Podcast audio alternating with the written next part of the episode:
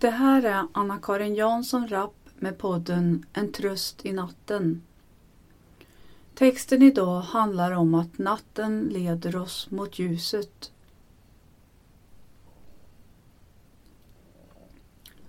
När ångesten jagar oss och vi inte ser någon utväg, vad hjälper då?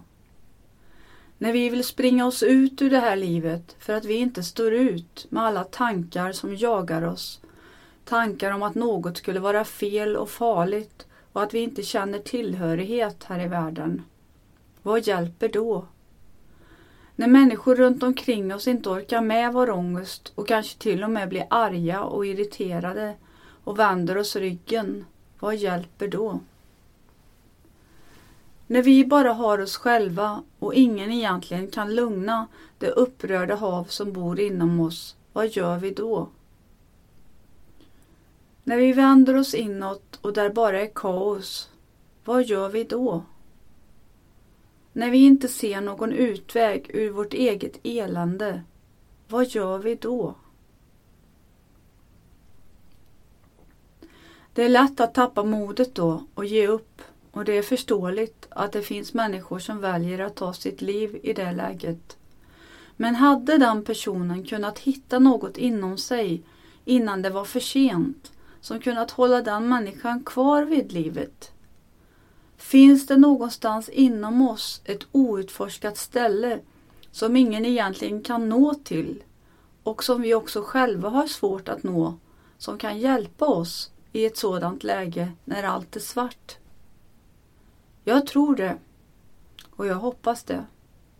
Ibland har det kommit till mig att det kan finnas en plats i själens mitt där allt är lugnt.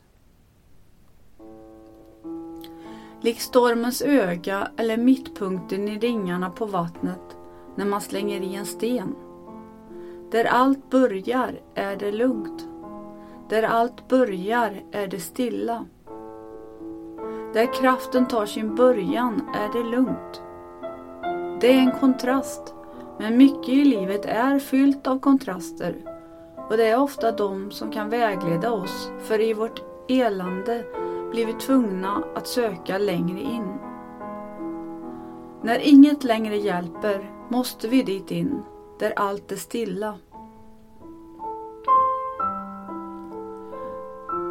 Johannes av Korset, en medeltida munk som var mystiker, hänvisade bland annat till Aristoteles som sa att en, yt att en ytterlighet lär man bäst känna genom den motsatta verkligheten. Så för att nå kunskap om oss själva och Gud inom oss så behöver vi gå igenom natten för att nå ljuset. Men det är så hårt och det är så lätt att tappa modet. Där allt har sitt ursprung är det lugnt. Aristoteles beskrev Gud som den första orörliga röraren. Han beskrev Gud som en ren form utanför världen som rör himlakropparna och styr deras cirkelrörelser medan Gud själv är stilla den första orörliga röraren. Och tänk om det är så, att det är så som Aristoteles beskriver makroskosmos även i vårt inre. Att i vår inre kärna, där vår livskraft utgår från, bor Gud. Och där är allt stilla. Där är allt lugnt. Även när det stormar i våra hjärnor av rädslofrågor och förtvivlan så finns hela tiden en stilla punkt i vårt inre som inte kan förstöras och att det är dit in vi behöver ta oss när det stormar. Man kan kalla det Gud, men för många är ordet Gud laddat med obehagliga minnen från livet, så man kan kalla det vad man vill. Aristoteles benämnde Gud som den första orörliga röraren.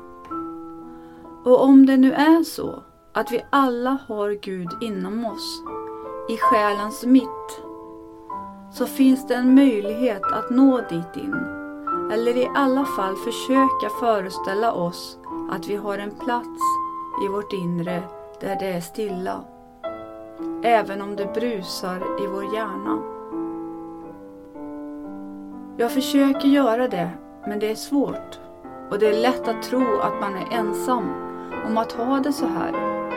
Men det verkar vara många som liksom jag kämpar.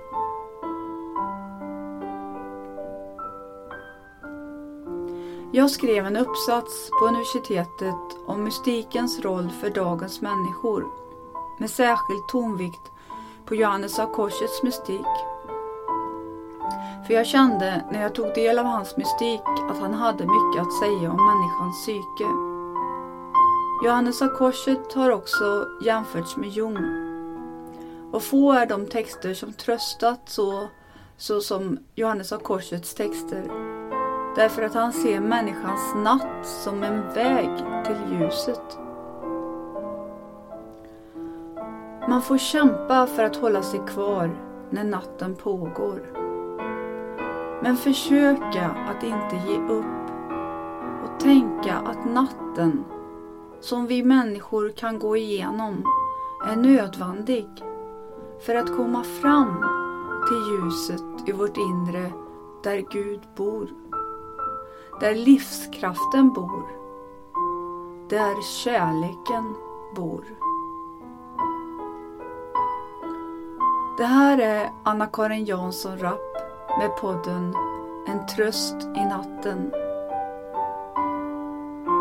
God natt Sverige, var än du är.